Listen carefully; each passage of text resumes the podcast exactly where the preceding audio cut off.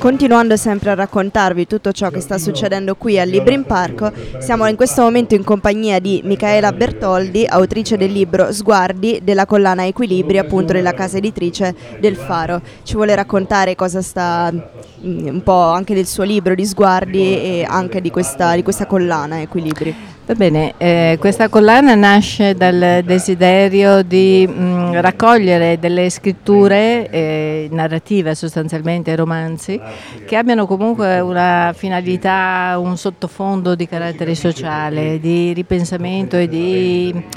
dire, eh, trasposizione nell'immaginario di quelle che sono anche le vite reali, ponendosi un po' il compito di raffigurare questo presente e ragionare circa il futuro. E quindi è una collana che mh, vuole concorrere in qualche modo a un dibattito culturale proprio a partire da delle storie, con la leggerezza delle narrazioni che permettono di entrare in situazioni anche problematiche, però in maniera molto, molto soft, molto lieta. Ecco, in questa collana è iniziato con un volume Angeli Incerti che ragiona appunto, presenta una sorta di angeli incerti, cioè di figure che sembra non riescano a decidere della propria vita quale destino e quale collocazione eh, privilegiare ed è quindi in questo senso una narrazione impostata in maniera molto teatrale anche che eh, però ci fa avvicinare alcuni problemi di questo presente.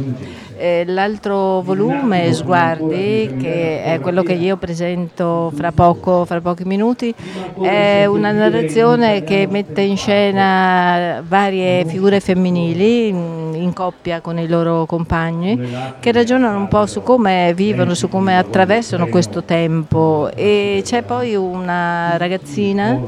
che è impegnata per eh, compito domestico, eh, scolastico a scrivere un diario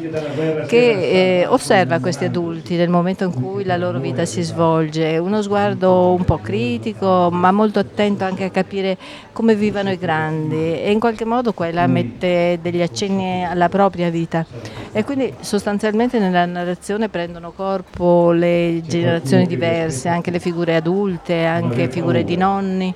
che eh, interagiscono con le diverse generazioni. Ovviamente all'interno di questo nasce anche un amore, c'è lo spazio per un amore nascente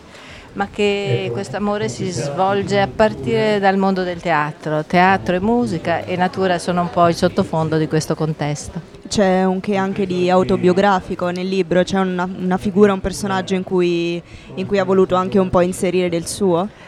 Mm nel senso direttamente no, chiaramente ogni scrittura autobiografica certo. perché si attinge eh, così, al, al, bagaglio delle esperienze di vita, delle conoscenze, sicuramente in qualche modo i rimandi ai bambini, alla bambina che scrive hanno a che fare anche con la mia storia di insegnante ma anche rispetto alle nipoti. Ovviamente il mondo che ho osservato ha a che fare con la realtà anche della città di Trento il, l'entroterra, appunto l'ambito territoriale di riferimento, sta un po' proprio a cavallo fra la Valle dell'Adige, la Valle della Visio e la Valle del Felsina. Il mondo, per esempio, curato dall'Ecomuseo dell'Argentario e in questi luoghi hanno vita le passeggiate, i momenti di incontro durante il fine settimana, hanno luogo le riflessioni proprio anche sul senso della natura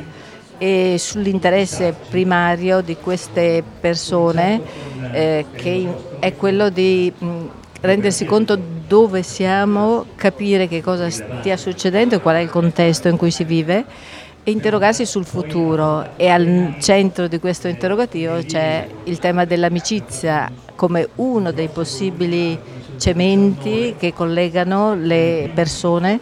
e che aiutano anche a reinventare degli spazi di futuro, a progettare un futuro e questo è un pochino il desiderio di questi personaggi che interagiscono fra di loro. Bene, grazie Michaela di essere stata con noi, molto interessante, facciamo eh, congratulazioni per questo libro e non ti rubiamo altro tempo visto che sappiamo che grazie devi presentarlo. Grazie a voi dell'essere qua.